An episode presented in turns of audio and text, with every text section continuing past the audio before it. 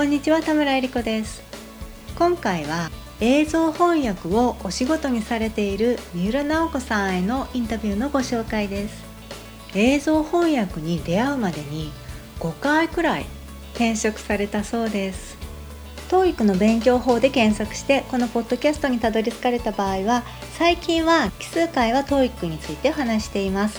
あと第1回から第20回まではもう TOEIC の勉強法について集中的にお話していますので是非そちらを聞いてみてください。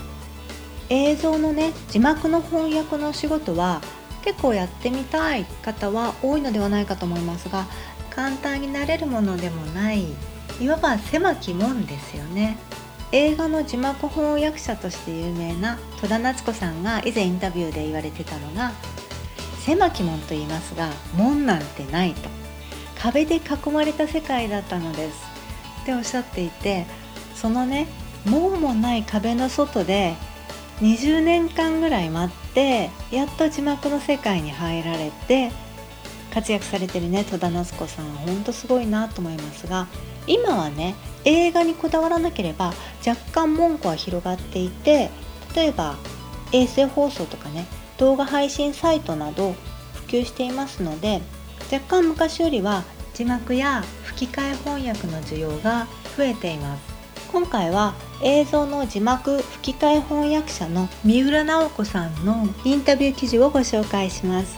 インタビュー自体は3年半ほど前なのですけれどこれ面白いのでね改めて掘り起こして過去の記事を掘り起こしてご紹介させていただくことにしました。また新たにメッセージもいただきましたのでそちらも最後にご紹介させていただきます。三浦直子さんはもともとね映像翻訳を目指していたわけではなくて20代30代の頃はやりたい仕事自分に合った仕事を探して5回くらい転職されています。でこのインタビュー記事ねもうほんと長文なのですけれども大学を卒業してからその映像翻訳を目指してみようって思うところまでその部分を抜粋して読ませていただきます。大学卒業後は旅行会社に入りました。海外旅行が好きで入社したのです。ところが配属は国内旅行の経理などで業務は旅行とは全く関係ありませんでした。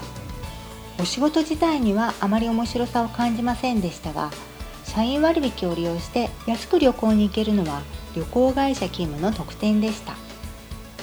3年勤めて留学の資金を貯めて退職し1年ほどロンドンに行くことにしました。その先何をするかは何も考えていませんでした。半年間大学の語学コースに通い後半は大学の講義も聴講しました。デュラン・デュランに会いに行きたいと思いバーミンガムにも行きました。途中で資金が底をつきアルバイトもしました。ロンドンの日系デパートでフェンディを担当しました。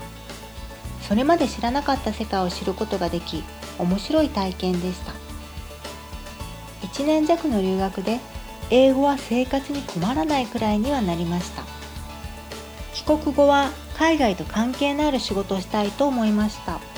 留学の経験もありましたしまず留学を扱う旅行会社で働きました。留学したい人の相談に乗って学校を選んだり手続きをしたり留学カウンセラーのようなお仕事でした。その後翻訳会社にコーディネーターとして転職しました。契約書や機械の翻訳のチェックをしました。特許や機械のマニュアルなども扱いました。しかし実務翻訳者になることは考えませんでした。扱っていた技術や法務などの分野には興味が持てなかったのです。その翻訳会社で公正のアルバイトをしていた人と知り合いました。彼女はアルバイトをしながら映像翻訳の学校に通っていました。映像翻訳という仕事があるのだと思いました。その時は自分自身が映像翻訳者になるとは思いもしませんでした。出版翻訳に興味を持ったこともありました。会社勤めをしながら通信講座を1年通学講座を1年ほどやってみたこともありました。通信講座は途中で添削を出すのが億劫になりやめてしまいました。通学も半年の講座は終了したもののその後の超有名な先生の講座は本来1年のところ半年ほどでやめてしまいました。課題を訳すのがとにかく苦痛で出版翻訳は自分に向いていないということが分かりました。ただ小説のセリフの部分を訳すのは楽しくて先生からもセリフの訳は褒められました。映像翻訳はセリフ部分の訳が中心ですから実は映像翻訳者に向いていたと言えます。しかしその時は後に映像翻訳者を志すとは思ってもみませんでした。外国人に日本語を教えてみようと思ったこともありました。働きながら12年学校に通い日本語教師の資格を取りました。日本語教師の資格にはそれなりに時間もお金もかかります。1年ほど日本語学校でも働きました。ハードワークで毎日13時間14時間仕事をしていました。先生って大変だな。自分には合わないな。と思いました。海外で日本語を教えることも考えました。シンガポールでのお仕事でした。面接まで受けて受かったものの踏ん切りがつかず辞めました。その後別の翻訳会社でもコーディネーターとして働きました。あまり面白いと思えませんでした。何か違うと思いつつ仕事をする日々でした。一人暮らしでしたから生活費を稼ぐ必要もありました。転職しようかと考えた時にふと映像翻訳のことを思い出しました。本当にふとした気まぐれで勉強してみようかなと思ったのです。以前に映像翻訳の話を聞いた同僚とは友人としてつながっていました。映像翻訳の学校はいくつかあります。その中で友人が卒業した映像翻訳の学校に通うことにしました。学校の様子も話に聞いて分かっていました。その学校は卒業して試験を受ければ映像翻訳のエージェントに登録できるシステムでした。仕事につながりやすいと考えたのです。昼間は仕事をしながら週に3回映像翻訳の学校の夜のコースに通いました。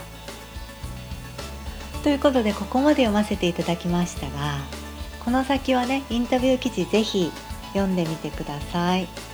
TOEIC8.com スラッシュ INT30 INT はインタビューの初めの3文字ですね。TOEIC8.com スラッシュ INT30 です。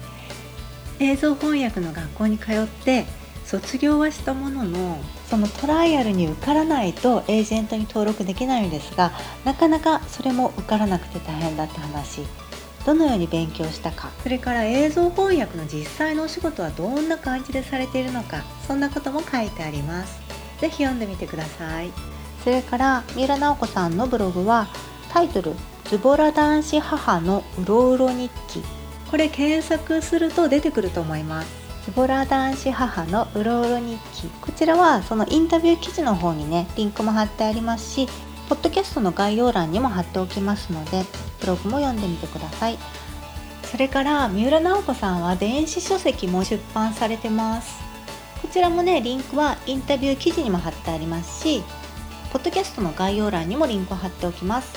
タイトルはフォロワー13人のズボラ主婦ブロガーが出版して手に入れたもの。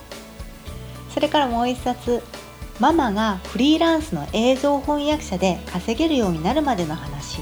Amazon でチェックしてみてください。そして三浦直子さんから今回英語を勉強している人たちにメッセージいただいています。読ませていただきます。私もまだまだ勉強中です。英語の勉強は一生ものですね。